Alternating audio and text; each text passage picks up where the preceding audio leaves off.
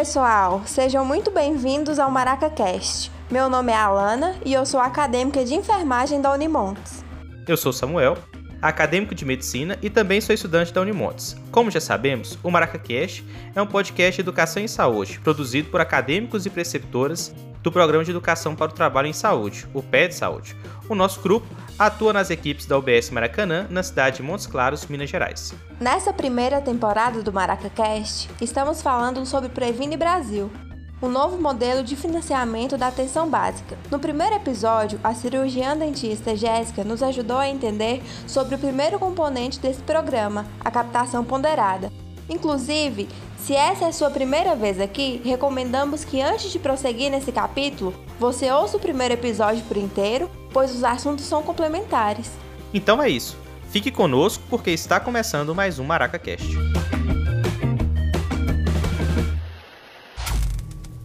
Bom, dando seguimento ao nosso podcast, no episódio de hoje conversaremos sobre o segundo componente do Previne Brasil, que é o pagamento por desempenho. É importante lembrar que ele está intimamente ligado aos indicadores de qualidade do nosso sistema básico de saúde.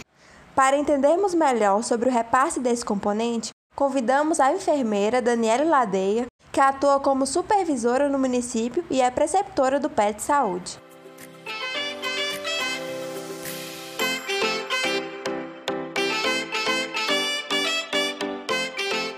Daniela Ladeia, seja muito bem-vindo ao MaracaCast. Fala pra gente o que é esse segundo componente do Previne Brasil, o pagamento por desempenho. Olá, meninos. Primeiro, gostaria de agradecer pelo convite e depois parabenizar os integrantes do PET do Polo Maracanã pela relevância da temática escolhida. Então, o segundo componente do Previne Brasil contempla o pagamento por desempenho, que, como o próprio nome já remete, nada mais é do que um mecanismo de cálculo baseado em um conjunto de indicadores de atendimentos realizados nas nossas unidades de saúde da família, tal como o percentual de atendimento ao hipertenso, ao diabético, às gestantes, dentre outros. Esses indicadores, aliados a outros componentes, serão responsáveis pelo repasse financeiro aos municípios. Os municípios serão remunerados proporcionalmente ao desempenho desses indicadores, ou seja, o repasse será equivalente ao alcance das metas. Quem atingir melhores resultados receberá o repasse financeiro compatível. Daí a importância dos municípios almejarem o alcance de bons percentuais no desempenho dos indicadores, ou seja, quanto melhor os índices alcançados, maior será o repasse financeiro para aquele município. Agora que entendemos o que é o componente, o que será considerado para o cálculo do valor do pagamento por desempenho? Certo, então vamos lá, Alana. Para calcularmos o valor do pagamento por desempenho, serão considerados os resultados dos indicadores alcançados pelas equipes. Só lembrando que a portaria número 3222, de 10 de dezembro de 2019, elenca os indicadores para o ano de 2020. Já para os anos posteriores, os indicadores serão definidos após monitoramento, avaliação e pactuação pelo Ministério da Saúde, pelo Conselho Nacional de Secretários de Saúde e pelo Conselho Nacional de Secretarias Municipais de Saúde. Esse grupo mais conhecido por Comissão Intergestores Tripartite. Então, para entendermos um pouquinho melhor, vou elencar para vocês os indicadores contemplados para a avaliação em 2020 será proporção de gestantes com pelo menos seis consultas de pré-natal realizadas, sendo a primeira consulta até a, até a vigésima semana de gestação. Segundo, proporção de gestantes com realização de exames para sífilis e HIV. Terceiro, proporção de gestantes com atendimento odontológico realizados. Quarto, cobertura de exame citopatológico. Quinto, cobertura vacinal de poliomielite inativada e de pentavalente. Sexto indicador, percentual de pessoas hipertensas com pressão arterial aferida em cada semestre. E por último, é o sétimo indicador que será avaliado em 2020, é o percentual de diabéticos com solicitação de hemoglobina glicada.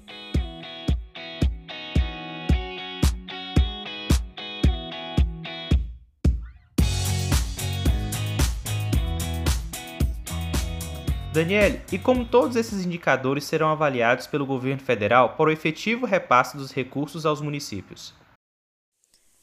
Então, Samuel, para a avaliação de cada um dos indicadores, existem metas e parâmetros preconizados pela portaria. Vou exemplificar para vocês através do indicador 1, que contempla a proporção de gestantes com pelo menos seis consultas de pré-natal realizadas, sendo a primeira até a vigésima semana de gestação.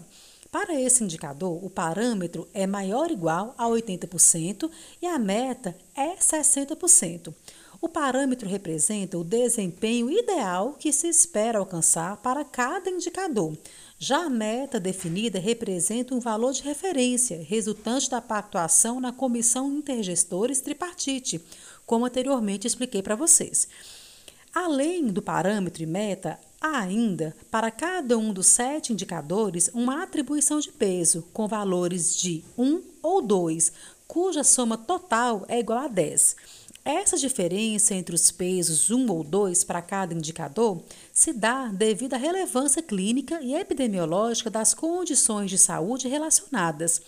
Após todas essas considerações entre parâmetro, peso e metas, será realizado a agregação dos resultados, que apresentará ao município um único indicador final chamado de indicador sintético final.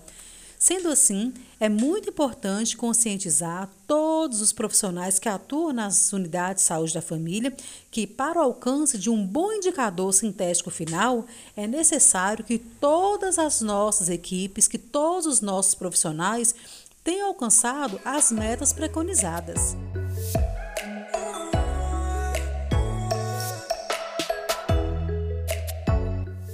Ainda nesse assunto, qual será a periodicidade do cálculo e do repasse do pagamento por desempenho? Certo, Alana. Sobre a periodicidade do cálculo e do repasse financeiro ao município, é uma das alterações que mais gosto na portaria. Cada indicador de pagamento por desempenho será monitorado a cada quadrimestre, ou seja, a cada quatro meses. Já o repasse financeiro referente à avaliação do quadrimestre anterior será transferido mensalmente. Essa reavaliação quadrimestral é oportuna, pois permite aos gestores se reorganizarem em busca de melhores indicadores e, consequentemente, em um maior valor de repasse financeiro. Exemplo: o município X recebeu 100 mil reais referente aos indicadores do primeiro quadrimestre. Logo, seu gestor percebeu que houve uma grande perda na avaliação do indicador 2, que trata sobre a solicitação de exame de HIV e sífilis em gestantes. Com essa visão, esse gestor realizou reuniões de educação permanente e sensibilizou os profissionais para a devida solicitação e registro dos exames pactuados.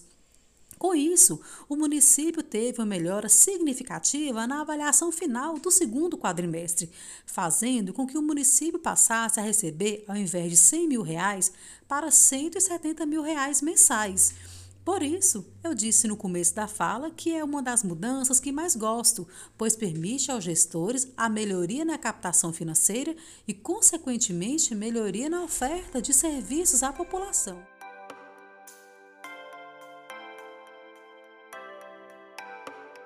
Daniele, você pode nos dizer quais são as principais dificuldades enfrentadas pelos gestores para o recebimento de recursos via indicadores de desempenho?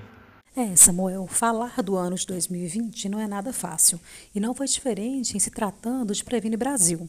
Foi um ano difícil para o alcance dos indicadores de desempenho por vários motivos.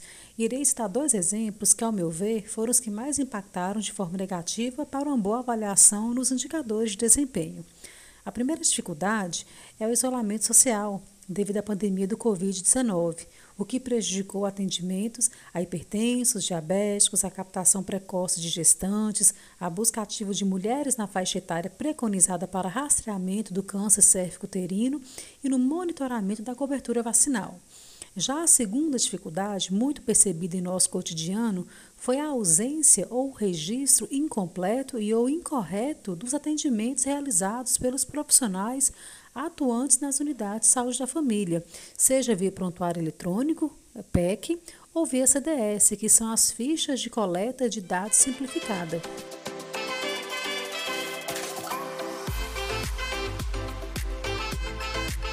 Para finalizar as nossas perguntas, Dani, conta pra gente qual a importância efetiva desse componente para os usuários do SUS.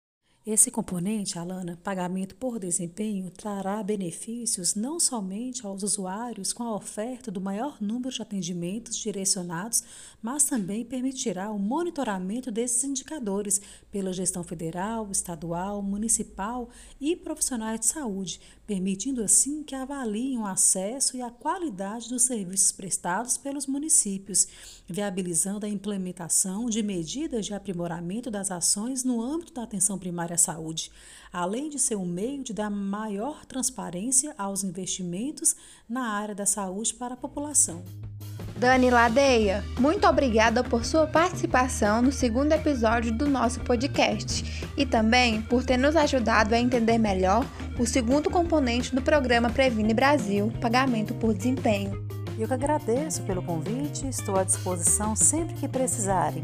Infelizmente, estamos chegando ao fim de mais um episódio do MaracaCast. Gostaria muito de agradecer a você ouvinte pela sua companhia nesse programa. Eu e a Lana esperamos por vocês no próximo e último episódio da nossa primeira temporada, no qual falaremos sobre o terceiro componente do Previne Brasil, os programas estratégicos. Tchau e até lá! Tchau, pessoal!